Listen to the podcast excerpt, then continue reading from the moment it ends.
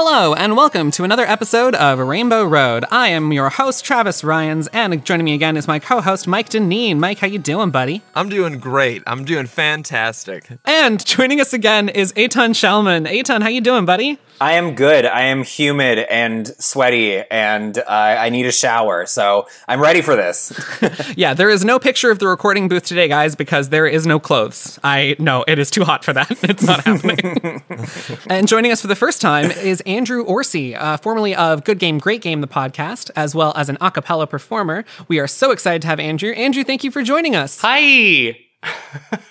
I'm also, just for the record, I'm also super sweaty, and I just showered, and boy, I need another one. Well, that is a perfect setup for what we're talking about today. So, Mike, a couple weeks back, we were doing the Last of Us episode, and you were talking about the core fantasy of certain games, and you were talking about how in Last of Us, your core fantasy was having a father. So this week, I have set us up to play Dream Daddy.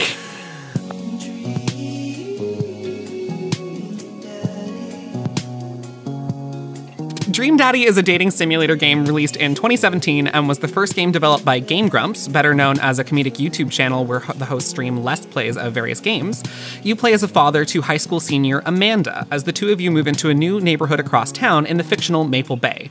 And oh my stars, wouldn't you know it, the cul-de-sac is just filled with hot, queer, mostly single dads.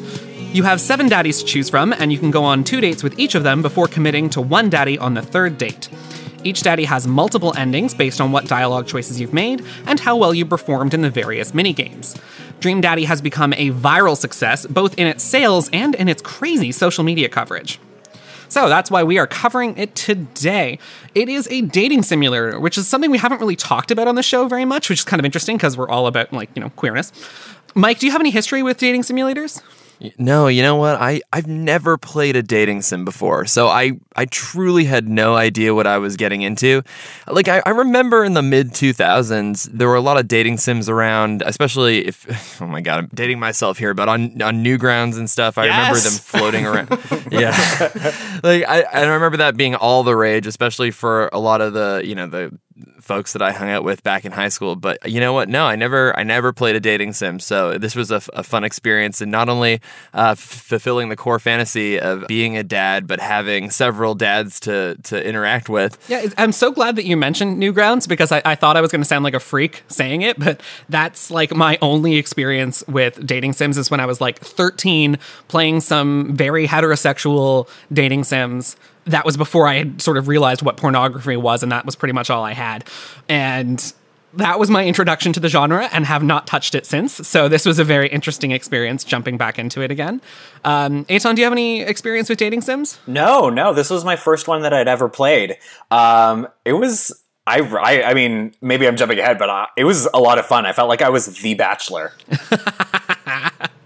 And you also told me about another one that I should check out called Coming Out on Top. Yes. Which I didn't even realize actually came out before Dream Daddy. Oh, I didn't know that either. But yeah, I'd seen people play Coming Out on Top on YouTube. And that one is a lot more mature. It's saucy. Yes, it's saucy and naughty.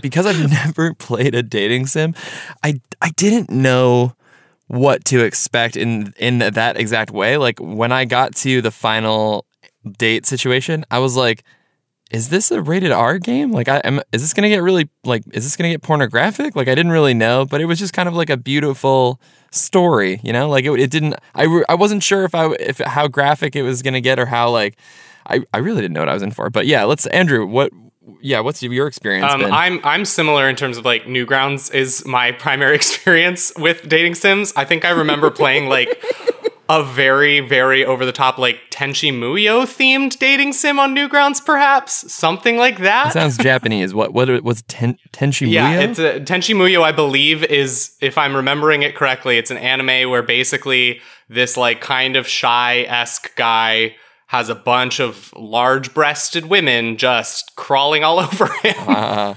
It's that sort of really, really just strong, powerful cultural statements type of anime. Yeah, dripping with realism, I'm sure. Yeah, 100%. And definitely not just living out some heterosexual fantasy that doesn't exist.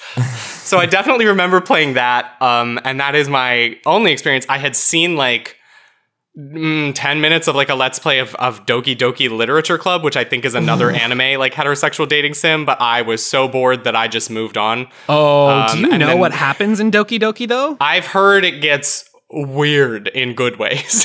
Weird does not even cover it.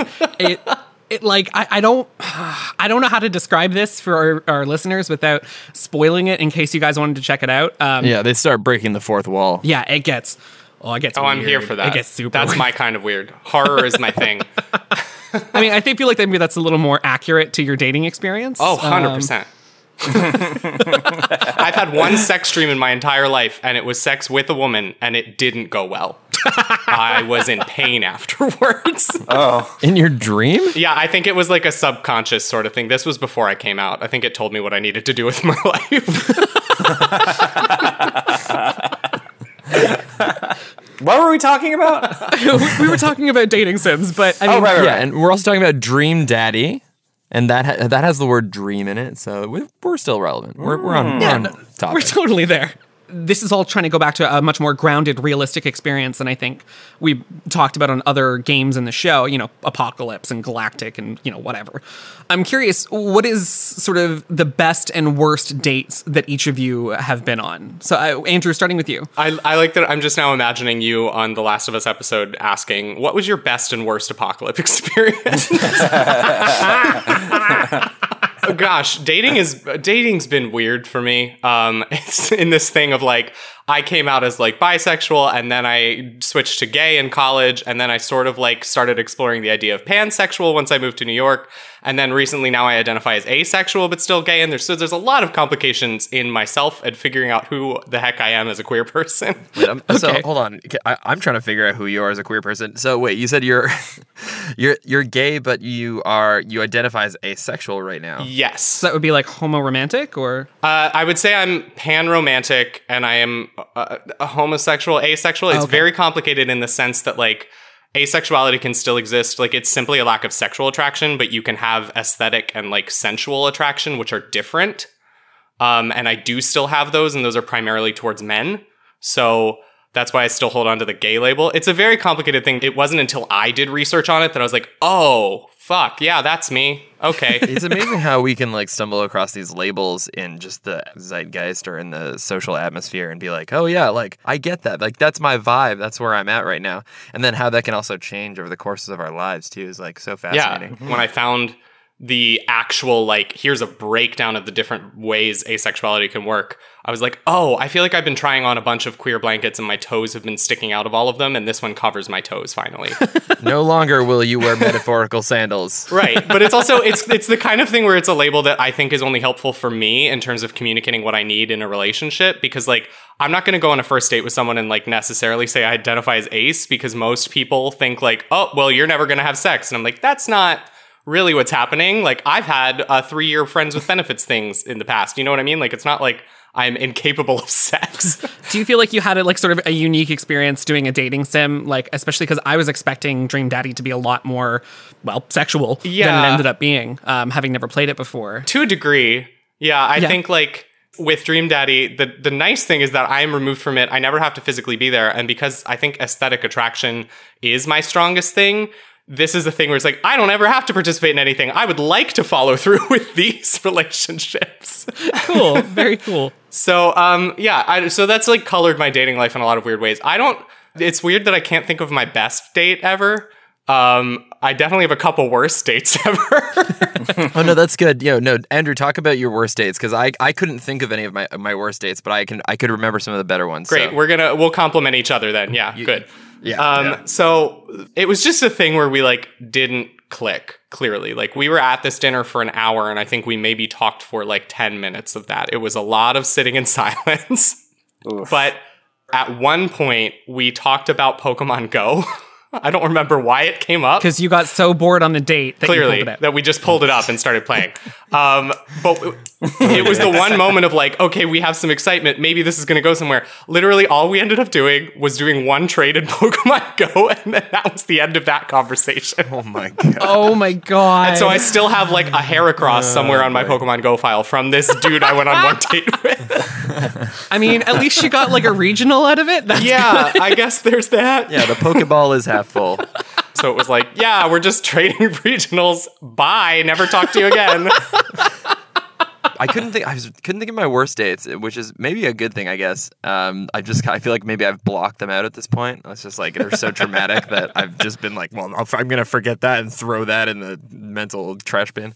But I remember one of my best dates was one that I had facilitated. I was very proud of because do you remember when like flash mobs were kind of a thing? Mm-hmm. One of the events that was organized was a fast food fine dining experience where a bunch of like improvisers and actors, we had sort of assigned each other roles. So certain people were going to be like waiters. One guy played the violin, so he was going to be like the entertainer. And the plan was to then take over the McDonald's downtown just at Spadina and Bloor in Toronto here and turn it into a fast food fine dining experience by throwing like white tablecloths over all of the tables in the McDonald's. Oh my God. And like putting roses down and then having waiters in like suits bring the food that's being ordered to all the customers and stuff. I would say that my best date was bringing someone to that experience. They had no idea what they were walking into. And it was just sort of like, it was very magical, maybe because of how transient it was. But I would say that was probably my best date experience. Nice. Cool. Very cool. What about you, Eitan? Let's start with the negative. Andrew is similar to yours in that it like getting conversation out of him was like pulling teeth. That's the worst. Why are you even going on a date at that point? What's happening? It's like, yeah, he told me he was a good listener, but like really good listener. That's the new red flag. He's just really doubling down on that identity. And he seemed so much more interesting before we met in person. He just told me that he got back from a trip to Japan. And I was like, okay, let's go to a Japanese restaurant because you like Japanese culture. Perfect. And so when the waitress came over, he spoke to her in Japanese. Oh, no. Oh, God. And she gave him a blank stare and she was like, oh, I'm not Japanese. And I was like, I want to die. The dinner ended. I obviously wanted to go straight home. And then he was like, you know, I had a really, really good time with you. And I was like, really? And he was like, yeah, do you want to go back to my place and I can give you a hand job? Oh. I just like how direct and forward that was after he wouldn't say 5 words on the date. No, that was actually the longest sentence he probably strung together. Yeah. But also, like, I love how specific it is. It's not fool around. It's this specific sexual act I would like to engage in. First base, first and a half base. I would have at least gotten something out of this hour and a half. But no, I turned him down. I said I had something to do. And as for best date, it's cheesy, but it's probably the one that I got proposed to on. Aww. It was at his dad's farm, and it was at sunset, and it was on the top of a hill, and it was really nice. And then afterwards, did he give you a hand job? Oh, yes. Yes, but that's as far as we'll go, still. It's been over 9 years, but... We're waiting for marriage, huh? I'm waiting... Yeah. Oh, yeah, waiting for marriage. I'm still waiting to see what his ankles look like. I actually had a similar worst date to you. I was trying to pull conversation out of him, like, just desperate. And do you know how bad it is when I stop talking? Like... That takes a lot for me to notice that I'm not talking. Like that's it does. It really does. I think the greatest part was when I was just like, we were trying to talk about something, and I think I ended up on childhood experiences or something, and he mentioned how he was like attacked by birds once as a kid, and now he has like this fear of birds, and he got super uncomfortable, and I'm like, okay, Travis, pick a new topic, and I notice he's wearing like a 3/4 sleeve, and I see like a little tattoo poking out, and I'm like, oh, cool, that looks like it's watercolor. My friend's been looking to get a watercolor tattoo. Can I see what it is? And he's like, yeah, sure, and he lifts it up, and it's just birds. Oh, I'm like, oh, really trying to live out your fears here, huh? Like trying to face them. And he just kind of had a confused look on his face as he stared down at his arm. And he went, yeah, I guess I never really thought about it before. Oh, wow. Like, it's tattooed on your arm. What do you mean you haven't thought about it? I prefer to imagine that he wakes up every morning and, like, when he's, like, before he puts a shirt on, he kind of, like, turns over and he's like, whoa! Every day. I'm trying to think of best. I'm not sure if my boyfriend's even going to let me tell our first date story on the podcast. Yes. Oh, God, he wants me to. Okay. I'm so sorry if my mother-in-law is listening to this. I love you dearly. We met at a church group, I'm sure. Oh, no. But no, it was a Grindr hookup, and it was supposed to be nothing more than that. But we, after meeting and, you know, other things, we ended up talking for like 5 hours, I think. What other things? Holding hands. Yes, holding hands. Thank you, Matthew. That's what Gross. It was. Nothing else. Yeah. I was thinking, you know, he's so cool. I've got to spend time with him again. But I was also acutely aware of a significant age difference between the two of us. So the entire time we're walking back to the elevator, I am neurotic as hell because I'm me. I want his phone number, but, oh, he didn't bring his phone with him. Crap. So that means he has to give me his number. I can't give him mine. But then what if he has to think of a fake number or he doesn't feel comfortable saying yes to me? Wow, you make me feel so much better about my brain, Travis, honestly. That's what I'm here for. As I was going to the elevator, I went, you know, this is really cool. I don't know if you'd want to, like, hang out again sometime or whatever, but if you want my number, it's on my business card. And he just glared at me. And he's like, I just sucked your dick. I am not taking your fucking business card. Give me your number like a normal goddamn human being. Yeah, call me. I'll have my secretary set up a meeting. Exactly. It was a business doing pleasure with you, sir. And those are our best and worst dates. I can't believe that's how I ended this. Ugh. Okay, moving on to a new section. You reminded me with that ending of the other worst date, if you'd like me to get into it. Oh, please, please. So this was, date's a strong word. It's like it was, so I went into this club and this guy, like, across the bar, he did this weird, like, you know, I assume all of you know what I mean when I talk about the gay stare.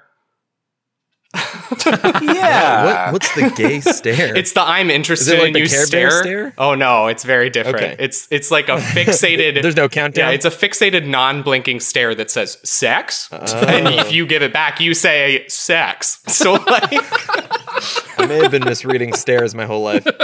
So I walk in, and he was one of the first people that gave me a gay stare. But it was like maybe the most intense one I had ever received.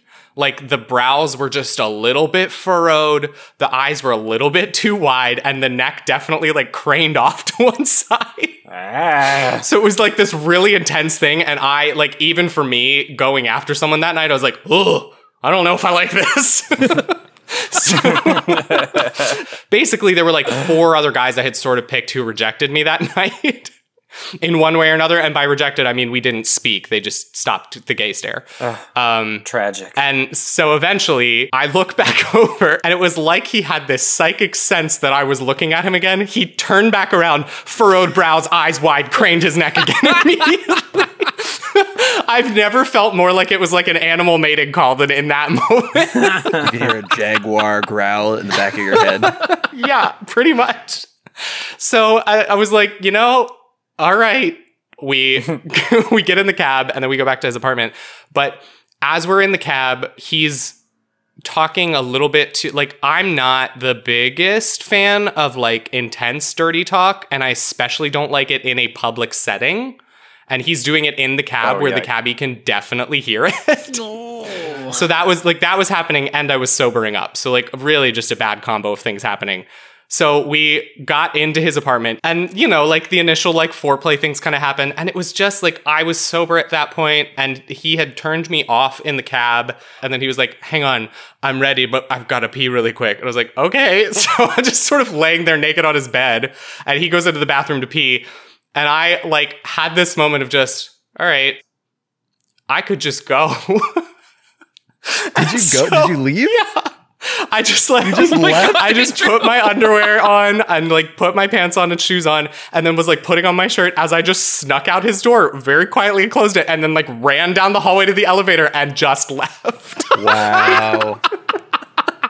So it was also probably the worst date for him and I do apologize that like I was absolutely sort of a dick in that moment. Like I could have at least spoken to him and just like used words to say I'm no longer interested and then we could have gone from there but no, I just left. I did a real life ghosting. Yeah, wow. I wonder if he walked away questioning. He's like, was that a ghost? Was he even real?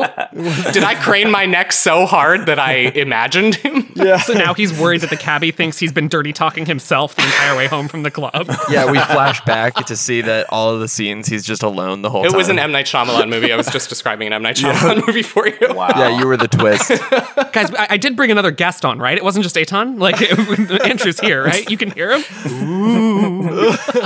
Okay, so I think this is the longest we've ever gone without actually getting into the game, so I'm going to jump back into that. Wow. Yeah. So let's go through Daddy by Daddy and talk about the various romances and relationships that you can go on. We'll start with your old college buddy, Craig, a terminal case of bro. He used to be a dumb frat boy and is still, kind of a dumb frat boy, but like... Hey, watch what you're saying, because I went for Craig, okay? So... Yeah, also me. Okay. He got responsible. He was very selfless as well. Like, he was very like, I'm putting others first. And he had this crisis. Like, his whole conflict was like, oh, I'm like putting all these other people in my life before myself. And what I found about that connection...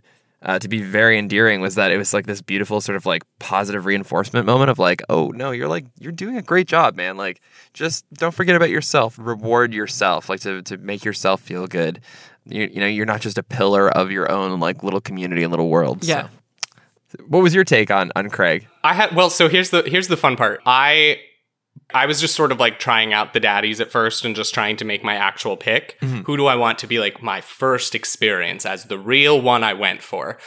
And I go for Craig, and I had a great first date with Craig at the softball game. Perfect date. And then I go and we lose Arnold, the capybara stuffed animal. And I ran out of time. River started crying and the date ended. And I got like a C. And I was like, I don't think I can romance Craig anymore. I failed him. Like, I literally just gave up on Craig. I was like, no, I can't do the Craig romance until I can do it right. So I went back after I finished my initial daddy and made a brand new one to restart with Craig and do it properly. Wow. That's you wanted to do this digital character justice. Yeah, you're like, I'm going to do right by you, Craig. And I wanted to have freaking brunch with him. I definitely like the weird thing with me for Craig is like I absolutely have an unhealthy attraction to the bro types still. Like, it's why I have fallen for straight men in my life, and it's been very tragic for my emotional state. But like, there's definitely a little bit of that fantasy in my mind of like the straight bro-y friend from college that it just happens with somehow, and like that is a little bit of what Craig ended up feeling like. I actually was like terrified through the third date because like there's the option to look at his butt. And besides that, there was nothing remotely like sexual. Mm-hmm. So for me as a kid from high school in West Virginia, where like you do anything remotely gay, you get beat up immediately. I was like, this is unsafe. Like, this is a dangerous situation with a straight man who is open. But the minute I'm doing something sexual, who knows how he changes? I'm not okay with it. And it literally felt like that up until we got into the sleeping bag together, like at the end of the date. Like, it was definitely this just like trepidation kind of thing. And then once it happened, I was like, great. I don't know if this is a realistic scenario. I think this was me just living out a fantasy with a straight man kind of thing. Yeah. But I still hold on to him as a very strong choice. Like, he was very sweet. There is that moment also when you're at the waterfall, and then he kind of just like, oh, okay, like, I think we should go back now. And then I'm like, no, I want to keep jumping off the waterfall. Mm-hmm. And I did that for like several times before I was like, I wonder how far I could push this before he would just kind of snap. I didn't, but... Do you know what happens if you keep pushing it? You snap. I do, really? Like, you die. You die. Like, you die. Oh, shit. Yeah, you hit the rocks below and you bleed out, thinking, what will happen to Amanda? Oh. Mike doesn't even know how close to death he came. I know, right? Oh, man. I'm curious, Andrew, after you guys got into the tent, did you leave him in the middle of the woods all alone and just drive back to town? No, I absolutely did not. I stayed there very much so. Okay. Craig can get it. Here's the thing. The weirdest thing that I'm attracted to, of all the specific things I'm attracted to, is an eyebrow with like a scar cut through it. I don't know why, but I love it. I'm actually with you. I'm 100% with you. Actually, I kind of wanted to emulate that. So that was that. Craig was the thing for me. Eitan, I once tried to convince you to do that, and you weren't having it. My eyebrows are kind of my the only defining feature of my face, so I'm too scared to fuck with him. It's a selling point. It's like people fall for Eitan because of his eyebrows. Oh yes, they're the fuzziest, warmest, friendliest caterpillars you'll ever meet. When he gives the gay stare from across the club with his penetrative gaze, it's not even the eye. He doesn't even use his eyes. The eyebrows do the staring. Yes, I like to let my eyebrows do the talking. For me, Craig wasn't one of my first choices simply because, as Andrew put it, you don't even know if there is any romantic chemistry on his end until like the very last moment of the third date anyway. So I was like, I really don't want to get rejected by this person that doesn't even exist. My fragile ego can't take it. So I went with somebody that I at least got the vibes that the feelings were mutual. Cool. Very cool. All right, so moving on to our next candidate, bachelor number 2, Matt, with one T. He is the barista at the Coffee Spoon, I think it's called, his cafe that he owns. He's a musician. He has a daughter named Carmencita. And he's got dreads, I think, right? Yeah. Yes. Mm-hmm. Yeah. Matt was the canonical playthrough as voted by Twitter. I already was kind of torn between Craig and Matt, so that's why I decided to like sort of throw it up to Twitter and let them decide. I failed because I failed the minigame where you're trying to make it back from the concert. Oh, no. I did so badly. I don't feel like the minigames are super well explained. Yeah, no, they're not. I didn't know for a second what I was doing in that minigame, and the fact that I made it to the end of it was a miracle. Yeah, can we talk about the minigames for a second? For me, that's the glaring weakness of this game. Yeah. Some of them are fun, and I like how they play it off as super random tasks, and it's a game, but, like, they do not explain how to play them. Yeah, you're kind of thrust into them. As for me, it was especially the jogging simulator. I did not understand what was happening. I don't know. It, like, what looked like it was a race, because there was all these names, but I couldn't go faster, and sometimes I would just stop, and I was like, why do I suck at this? Yeah, I figured it out, but, like, man, most of the mini games are rough. The skee ball one, I was a fan of. Yeah, I feel like the only ones that I liked were Brian's mini games, which is strange because I didn't love Brian as a character. So like, yeah. Well, I think Brian is the first one. You get the Pokemon battle with him, right? Yeah, that was amazing. That was excellent. Yeah, that's when I kind of, that was my moment where I realized I really was going to enjoy the journey of this game. Yeah, and I was playing with my partner at the time, and he's like, "No, just flee. Like, don't do this bragging business." I was like, "Okay, you're a much better person than I am." Yeah. Did any of you actually manage to beat Brian? Yes. What? On my second go round, when I created the new daddy to get with Craig, ooh, you had to start off with bragging, and then I think I pulled out Amanda's report card, which like did a bunch of damage, and then once I showed the like little picture of her like child art or whatever, I healed some HP, and I was like, oh, I have a chance now. What happens if you beat him? It's just he takes it very well, and you get mad about that. Yeah, it was about right. Did anyone else? I felt like Craig, Matt, and Brian were like the only 3 viable dad candidates in my mind, because it felt like the rest of them, like Robert, Damien, Hugo, and Joseph, just felt so cartoonish that they were not like real. Really? Oh, I didn't have that experience. No, I agree with everyone but you. We're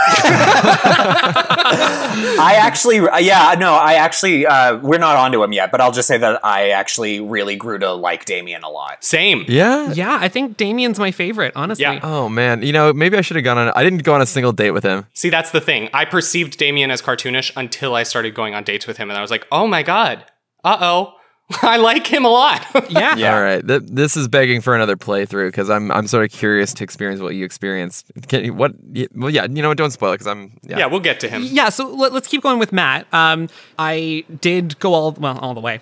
I did do all 3 dates with him, and because I failed so miserably, he rejected me, and I was like, oh. Oh, no. But I was actually so excited. Okay, and he was like, I think we're just better as friends. And I'm like... Yay! Ouch. Oof. Matt was my first choice as well. I really grew to like him, learning about his backstory with his mom and how he used to play an instrument. And frankly, a big factor that ruled out at least half the dads for me was their children. Personally, I find children disgusting already. But same. So that like immediately ruled out Hugo because his child is a nightmare. It put Damien back a couple of steps because his child is almost as bad. Joseph has 4 children and is married, so we're gonna get into that one later. And so like what really brought it home for me was the fact that his daughter was like a. Actually, they didn't give her too much of a personality, but she seemed like a nice, normal child. So I was like, all right, Matt is the one for me. Yeah. Yeah. And he didn't turn me down, despite the keyboard mini game, which, what the fuck was that? I'm pretty sure there's not a way to lose that one, though. I sat there and didn't play an entire round of it, and it still got an S. So I was like, cool, great. It's the effort that counted, even if you didn't press a single key. Yeah. You were playing, John's 314 or whatever, that musician that just didn't play music for 3 minutes and called it art. Yeah, and it worked, apparently. It inspired Matt enough to get up on stage with me, so there you go. Bless. Matt is actually also the one I chose when I failed with Craig. I like dark hair. I like some muscles. They both have those features. You know what I mean? Like Matt has kind of that cool hipster vibe, but then also when you talk to him, he feels like he's socially awkward. So I was like, oh, you seem so cool, but also you're super freaking relatable. Uh-oh, I'm into it. Yeah. And then to top it all off, he ends up being a musician. And like for me as a musician, I was like, well, okay, I definitely, yep, I'm in. Yeah. When I can like draw Matt into like playing the guitar again in the second date, I was like, I'm sold. That's it. Matt is sproing. Yeah. Sproing AF. Yeah, Matt is very sproing, 100%. What is sproing? Yeah, I don't know. Just think of it as a sound effect. Sproing. Oh. Yeah, there you go. There we go. Sproing. Okay. Yeah. So then we move on to Brian, who we've talked about a little bit already. I'm a little bit curious because, Mike, you said that you considered him like one of the most viable options? I wouldn't say most. I would say one of the more viable options. Okay, because I couldn't stand him. I'm interested as to how you don't perceive him as cartoonish, but some of the other dads are. I don't know. You know what? Maybe because I feel like I know someone who's kind of like Brian, who like I just contend with their hilarious ego. I think if there was a bit of realness there.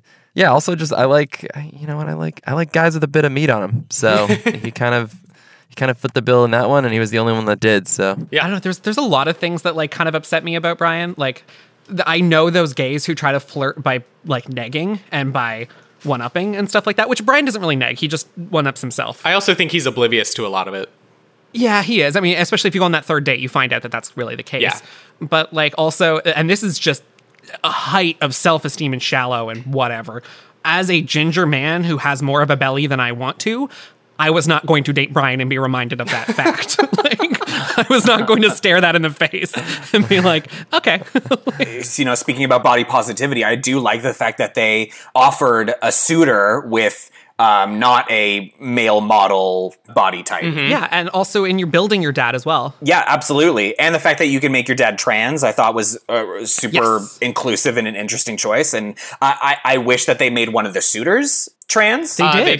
They did? Yeah, I heard that. Yeah, that one of them is secretly trans. We'll get there. Oh. Not secretly, but... It's I mean, he says it. It's just, it is also a missable dialogue option. Like, if you pick a different one, you don't ever get that piece of information, I think. Oh.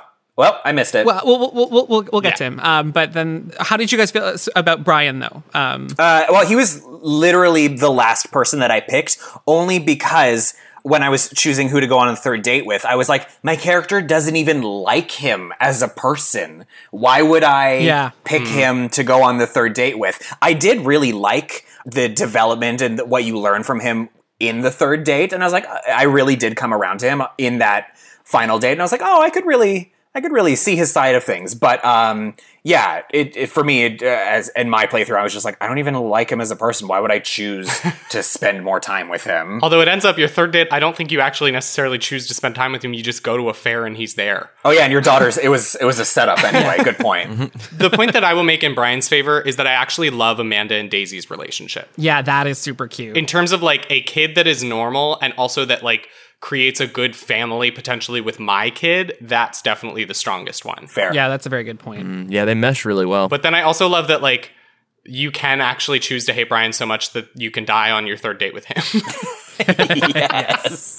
Okay, so Mike, I'm guessing you didn't see this one either. There seems to be more death in this game than I feel like I'm very oblivious to all the times I nearly met my demise. What I will say about Brian is like, so full admission, I made 3 dads for this game in my playthrough. The first one was like my first dad who I was intending to get with Craig, and then that failed, and then I went with Matt. But I also used that dad to explore most of the other relationships.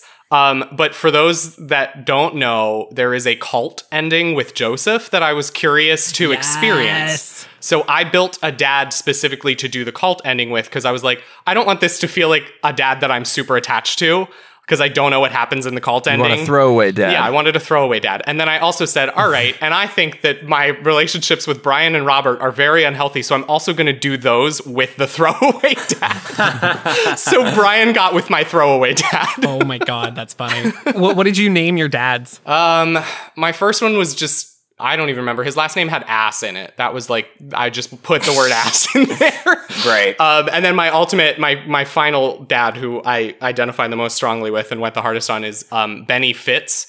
So that any dad who met us was automatically friends with Benny Fitz. Ooh. Dad pun. Andrew, I love you. It felt right. I just named mine Himbo Jones. I saw that, and that was also wonderful. It was stupid. I had nothing. Okay, so that is Matt, that is Craig, that is Brian, that takes us to Robert. So did any of you guys actually end up dating Robert? Because you can totally miss his storyline even by dating him, quote unquote. It's another one of these situations where he just kind of reminded me of someone that I knew in real life. Yeah. Same. And so I just kind of was like, I wouldn't want to date that person. I don't think I want to simulate dating this archetype, you know? So I skipped out on Robert. Did anyone go on a date with him? I actually did both versions. So my first dad slept with Robert on the first encounter with him, which, yes. And if you take up his proposition and you sleep with him that first night, you cannot romance him. You lock yourself out. Oh. The first date with Robert, he literally doesn't even answer you. Yeah. Like, it's literally just you texting him and waiting around the house and you never see him. The second one, you just go over and have sex with him again. And then the third one, you have the option to go over and have sex with him one more time. And then it's not an ending. Like, you don't get an ending with Robert if you do that. And, like, he kicks you out each morning. Like, He has zero respect for you, and he loses respect every time you sleep with him. And every single time that you get to an end game with a different dad, you, like, run into him. You're like, why are you so cold? And he's like, I thought you knew what this was. We were both using each other. I was like, oh. So that's, like, the one option. So then in my Craig dad, I made sure to not sleep with him so that I could actually go through. And, like... Robert reminds me so specifically of a person I know in that it was the man that I was in love with for my entire time in college. Oh, damn. Unrequited love. Let's be clear about that. Mm-hmm. We would, like, sit down, like, have late night conversations for hours and hours with, like, this emotional depth to them. Much of the other time, he was kind of off-putting towards me. He would bounce around from, like, girl to girl, like, dating girls and then just sort of dumping them. And most people in the theater department, like, hated him and said he was kind of, like, just using people's hearts and, like, breaking them. And I was sort of like, but I've seen his deeper side. Ooh, like, that was always my thing. And then the minute I was sort of starting to get over him, he would, like, come up to me and say things such as, like, hey, next semester, like, I think you and I should do a gay scene together. And I was like, what is that? What does that mean?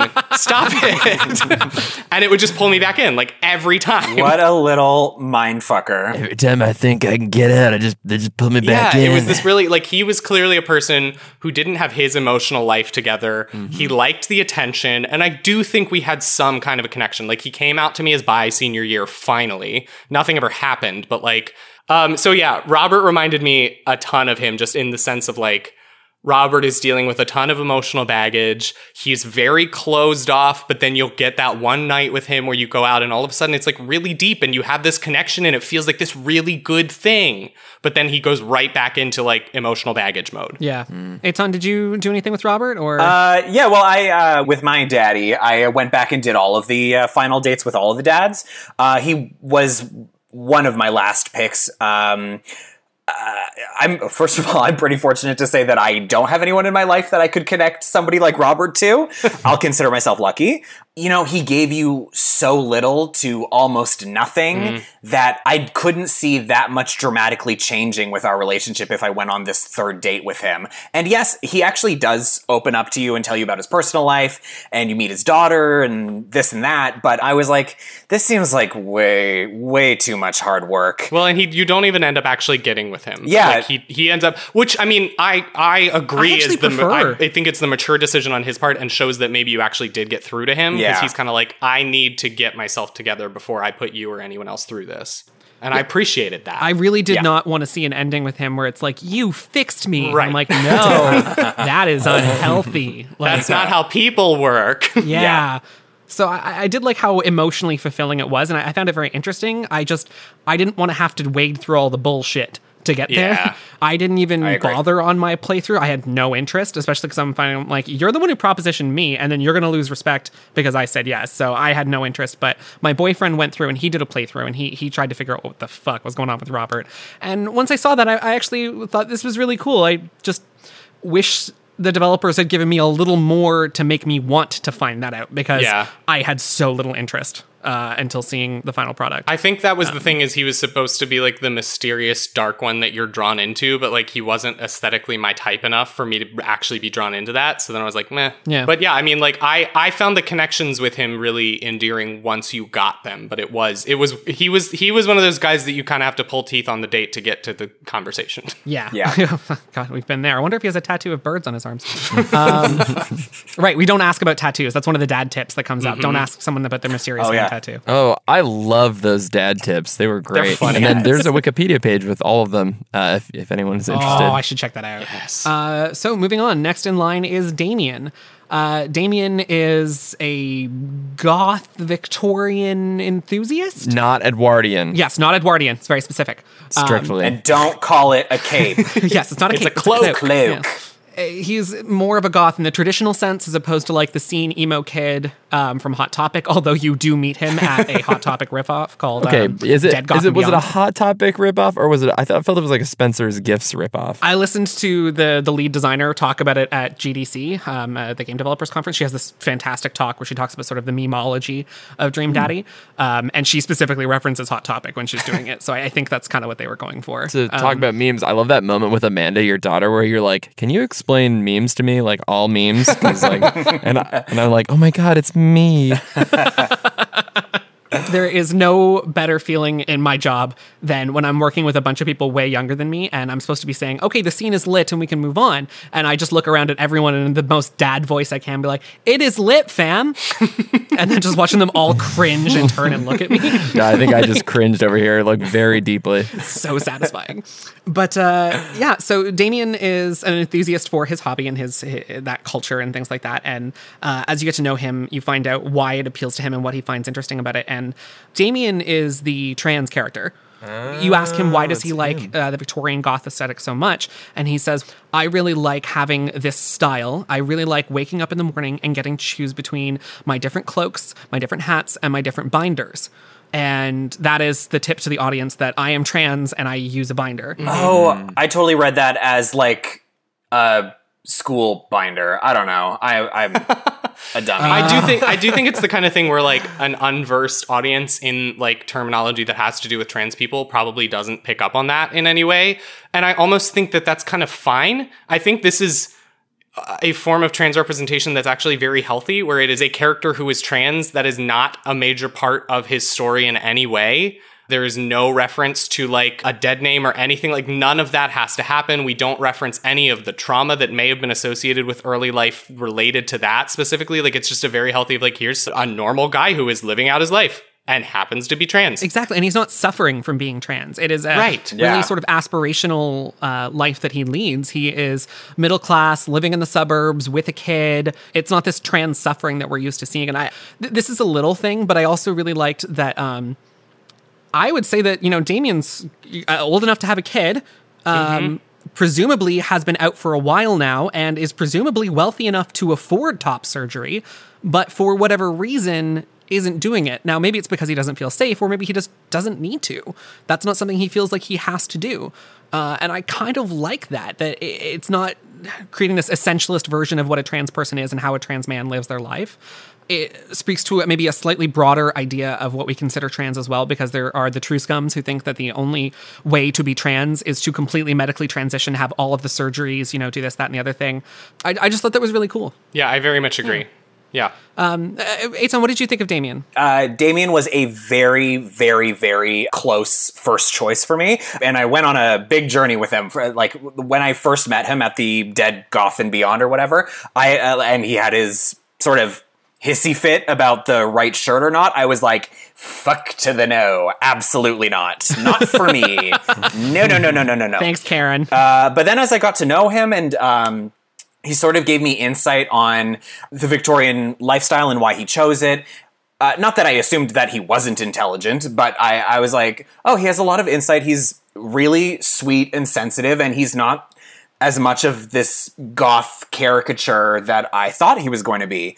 It was just his kid being a handful was the only reason that I didn't pick him in the end. But I really liked his last date where you learn that he's an IT guy, that he considers himself secretly boring. And I was like, oh, that's really relatable and really like normal and human. And I did not see myself connecting to him as much as I did at the start of the game. So I really liked Damien. Yeah. And I think, again, that ending also speaks to like, I'm dipping my toes into something that is not my lane here, but from what I've read online of other trans people looking at their experiences with Damien, feeling the need to perform something to meet up to a certain expectation, even if it's something that you like and care about. There are some people who, after they transition, feel the need to perform a certain femininity or masculinity of whatever gender that they've moved into. And the idea that you don't necessarily need to perform in a specific way, you can just be you, and that's enough. Mm-hmm. And it doesn't matter if you are totally goth or if you are, you know, a complete IT tech nerd or whatever it is, that being you is important and that you can have different facets of yourself. And that doesn't mean they're different versions of yourself, that it all still makes up who you are. And also just the idea that he likes people who are passionate about things. Like, I love my dearest boyfriend over there because he loves what I love. And, you know, he is so interested and lets me talk about Kingdom Hearts, even though he has zero interest in it, but will still let me ramble about it. It's really sweet. Mike, you said you weren't really that interested in Damon. Was it just because he was kind of a caricature to you, or? You know, after hearing you guys talk about him, I'm worried that I didn't pick Damien because he just kind of reminded me of my teenage self now. Yeah, it was uncomfortable for me. I was just like, I can't do it. And it's like, now I'm regretful because I feel like I'm shallow because I'm just like, oh God, I can't do this. Give him a chance. Now I wanna. It was really just that initial like Victorian versus Edwardian thing. I'm like, oh gosh, like I can't even with this guy. I had the same initial reaction. Like my first thing was I was like, he's like a joke character. Clearly, he's supposed to be the like, ooh, in case you like a goth guy, and like it's not going to be serious. And then I went into the dates and I was like, oh wait, he's one of the most heartfelt characters. Oh crap. Yeah. I really ended up liking Damien. I also feel like he's the best for the community because he like helps Ernest become better and more responsible, and like everybody wins in this ending. It's really nice. Mm-hmm. Okay, so let's move on to the next character, which is Hugo, or Huggo as I like to call him. He is Amanda's school teacher, is also a nerd, and we find out later that he also has a secret fascination with wrestling. Oh. What was his name going to be? JD Slamminger or something? Yeah, JD Slamminger. JD Slamminger, that's it. And that's because of the Catcher in the Rye reference, right? Absolutely. Yeah, his finisher move is the Catcher in the Eye, where he pokes someone in the eye and calls him a phony. Yeah, so that was Hugo. What did you guys think of Hugo, Mike? I did not go on a date with Hugo, but I liked him. I think I just naturally, I like teachers. I don't know why. Travis, did you go on a date with Hugo? I did. We had very different sort of opinions between my boyfriend and I. I felt like Hugo was a watered down version of Damien. I felt like he was also a nerd who had a secret that he wasn't actually that nerdy after all. And I felt like everything that I saw in Hugo, I just liked in Damien better. Mm-hmm. My boyfriend felt like it was kind of an inverse of that, which I didn't see at first until he pointed it out to me. He said it was more like Damien was trying to perform this crafted, you know, identity that didn't fit in with the norm and was trying to perform it so hard, whereas Hugo was trying to perform his normality so hard, like the boring teacher persona, and then secretly had a weird fascination. So we both kind of got different things out of it. What about you, Andrew? How did you feel about Hugo? Actually, going into the game before I spoke to any of them and had really thought of anybody, I think Matt and Hugo were like my top two choices. I tend to like tall, dark, and handsome, and like, you know, the dark hair and dark features and glasses also are a thing for me. So I was like, yeah. And then I am a nerd and I'm like a book nerd and blah, blah, blah. So there were a lot of things with Hugo that I was just like, I'm going to relate to this guy. He might be a person I have too much in common with. So it's the kind of thing where we're like too much the same person to actually be in a relationship. I think I just want to be friends with Hugo and have him be like my hot friend. Okay. You know, I understood the whole like, oh, I'm supposed to be a teacher, blah, blah, blah, blah, blah. And it's like nerdy that I'm so passionate about wrestling. And like, you know, I see a bit of like what Matt is saying with the idea of he's like performing the normality of like, ooh, I'm supposed to be a professional in this teacher role, and yet I just have this passion for this other thing that feels out of character for this job in society. But like, when you encourage him to be okay with that, it's really endearing in a lot of ways. So I thought it was cute. I liked the romance with Hugo. Oh, okay, good. Well, Eitan, what did you think? Well, with Hugo, I do agree that just seeing all the dads on paper, physically, Hugo was the sprawling daddy of them all. Very for me much. Personally. Now very like, sprawling. We know what that means. Yeah. Moly. I was very into Hugo, but I found that the connection just wasn't really there. I thought date number 2 with Hugo at the trivia night was cool, and like the cheese puns were funny, but as a romantic connection, it felt just a little bit forced. But physically, sprawling. Yeah, I feel that very much too, because like I remember the moment that I was suddenly like, oh, whoa, okay, I got feelings again about Hugo was on date 3 when there was the option, like you're trying to hide him from the kids and there was the option to hide him under your shirt. And the way that they described him being pressed up against your body was like, okay, I'm back in. Here we are. But it's so late. Yeah, it was so late. Yeah. So this brings us to our last and probably most controversial daddy, Joseph. Boo. Sorry. Yes. Sorry. Joseph is a youth minister at the local church. Joseph is married to Mary with 4 kids, the Christiansons. It is not subtle by any means. What did you guys think of Joseph? Mike, you want to start with you? Yeah. So, point of interest, when playing with this game, I played it with my partner and a friend of mine, and for a good portion of it, we were doing the voices of all the characters as we were playing through the game.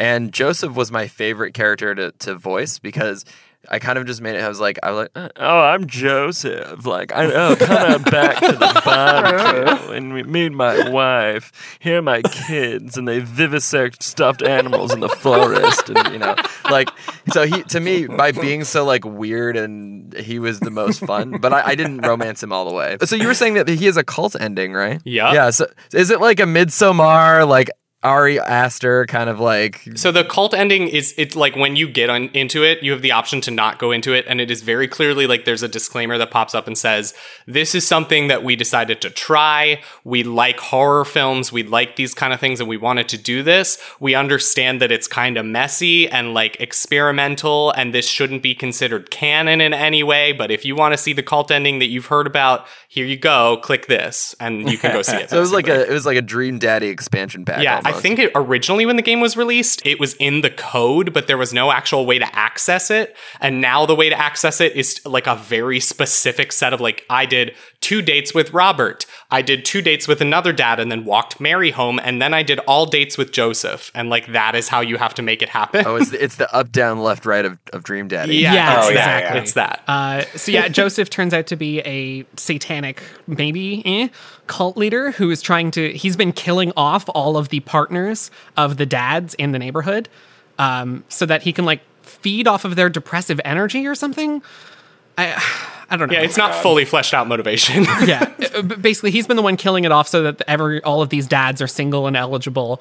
And he's trying to sacrifice you now because you know too much. And you have to pull out a knife that Robert gave you. And Mary ends up saving you and sacrificing Joseph to their demonic spawn children who are not actually her children. It's It's weird. Yeah. It gets super weird. Sounds like it. And then she brings in Detective Saul Daddy, who's been on the case for a long time. It's weird. Like this big guy named Saul, who's like this big bulky dude, and he sort of almost flirts with you at the end. And I was like, okay. So what you're saying is I missed out on another bear. Yeah. Yes. Gosh, dang it. Yeah, can you bear to deal with it? Oh. Dad. Dad jokes. You know what? That's one of the things about this game is that I walked away from it with my own personal scripts being slightly different than they were. Like, I definitely, like, I had this, like, dad humor contact high, which Travis, I think you're still being affected by. No, this is just me. This is just who I am. Remember, I chose the name for the podcast at Rainbow Road. Like, this has just been a downward slide of puns ever since. You're right. No, but you know, I love puns though. When I was playing the game, there were so many puns being made, and I just turned to my partner and I was like, oh, I feel so seen. These puns are my representation. Yeah, exactly. Right. Mm-hmm. But yeah, so Joseph, even if you ignore the cult ending, is still just a shitty person. Hey, hold on. He brought you cookies at the top, though. Don't forget. They were bad cookies. Okay. Now it's time. Now it's time for Eitan's. I love that this is like. All right. So I'm gonna take you through my emotional journey that Joseph led me through. Okay. So it starts with him introducing himself as the youth minister. Not really my thing. But then you get to know him, and he's like, he dreams of this like margarita zone where he can just leave all of his responsibilities and just relax. And it's like, oh, I really like that. He has a sense of humor. He's actually kind of a cool guy. And I was like, all right, I could definitely see myself going on this third date with him. Robert shows up, warns me that he's kind of a scumbag, and I'm like, yeah, it takes one to know one. Anyway, moving on. So then we go on the third date. He tells me that he actually has feelings for me and that he and Mary decided to end things because he's been miserable forever and it was not working for a long time. And foolish me, I'm like, all right, good enough for me. So then we sleep together and everything's great the next day. And then when the game ends, like a chump, he tells me that he's going to take Mary back and he needed this experience with my character to realize that Mary was the one for him. Bitch, excuse me?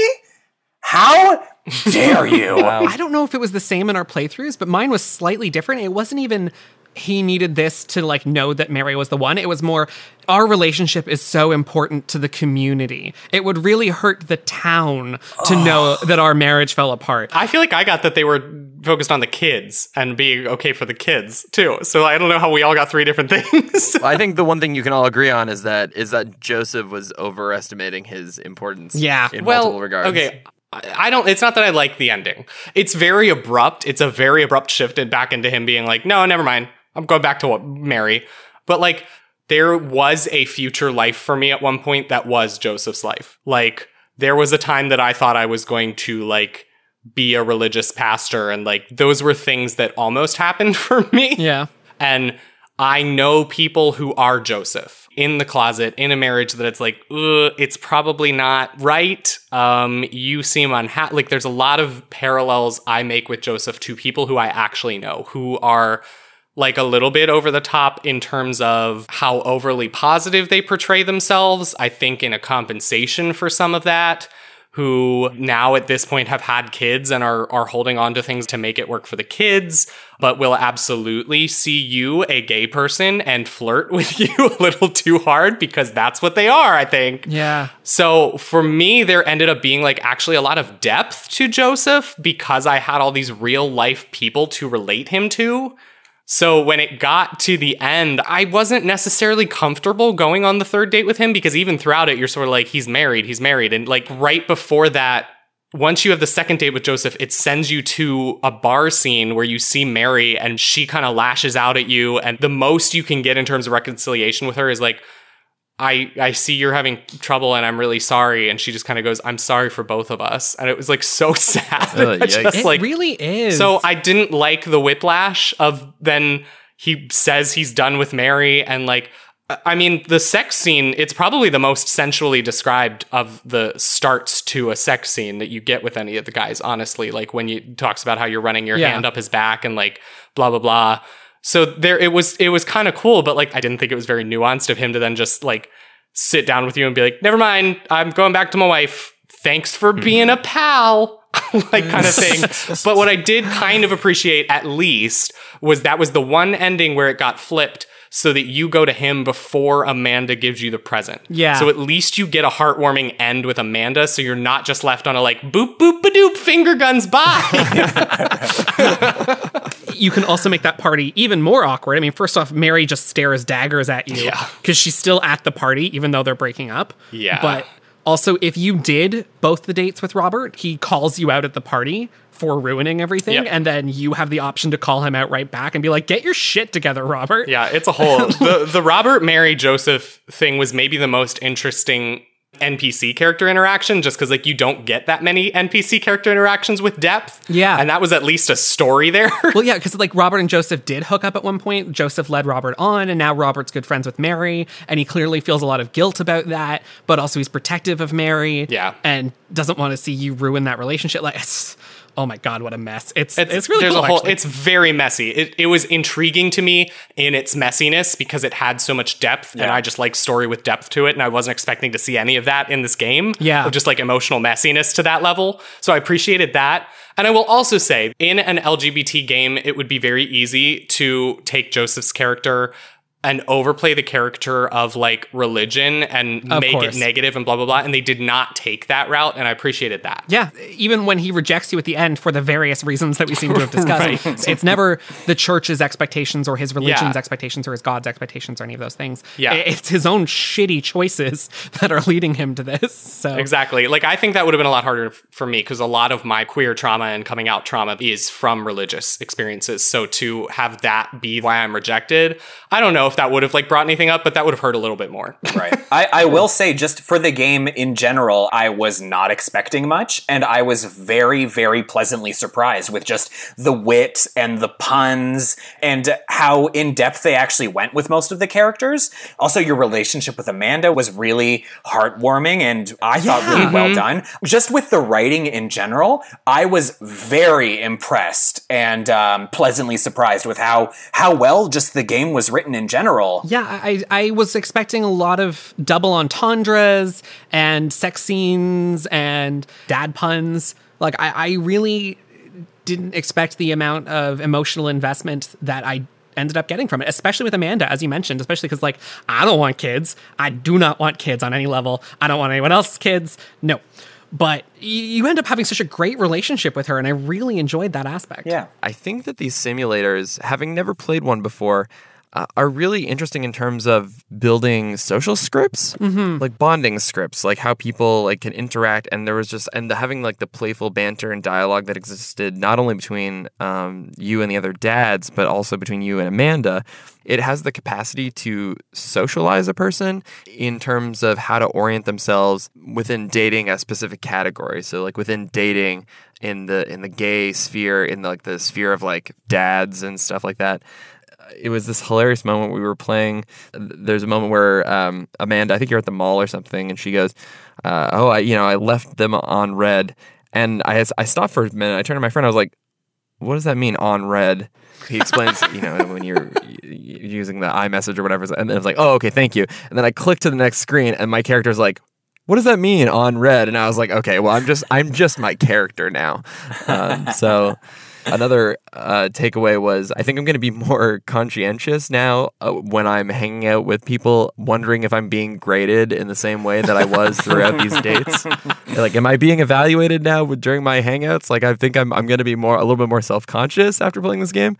But yeah, I feel like I want to see more of these games, which is now as like an adult man, I feel like is a weird position to be in. Yeah, no, I want to check out that one that Eitan had mentioned, Coming Out on Top. Mm-hmm. Not just because it's super sexual, but I want to see more in this genre. Okay. Yeah, okay. Okay, Travis. How about you, Travis? Any closing thoughts, remarks? No, I think it's just such a wonderful testament to what's going on in the indie sphere. Like, guys, this game was worth the $20 that I spent, 100%. And you're seeing a lot of queer games come out of the indie sphere because they have the room to maneuver with this, and they can actually get queer people to talk about these experiences. So be willing to check out indie games. Be willing to check out the queer games that you're seeing there. Yeah, I'm championing indie games so hard lately just for representation. Like, I've been craving representation for so long, and indies are like giving it to me, and AAAs are absolutely not. Yeah.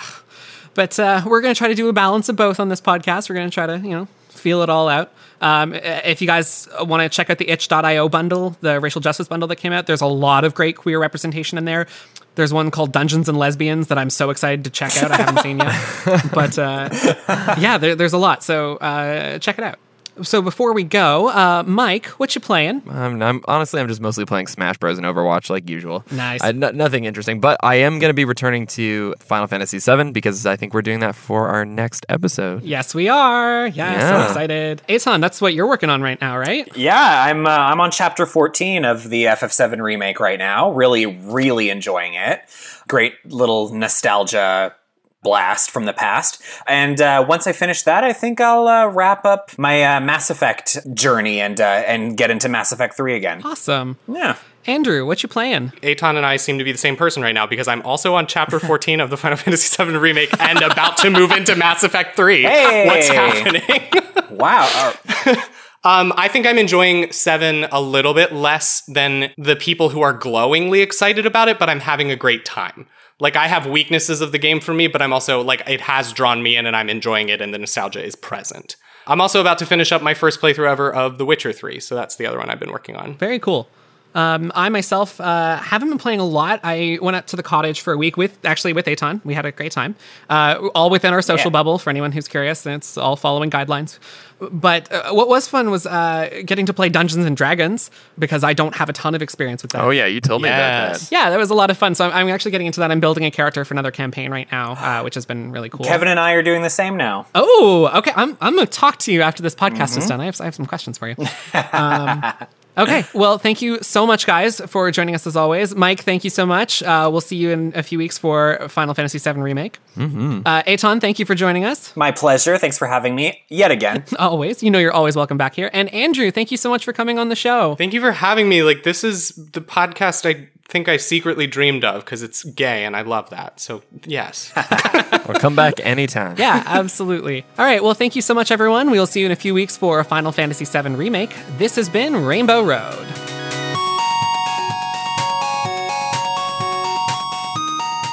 If you liked this episode, follow us on Twitter at Rainbow Road Pod or get in touch with us for future episodes at rainbowroadpodcast@gmail.com. And a big thank you to all of our guests today and our producer, Matt Kinnear. Thanks for listening to Rainbow Road.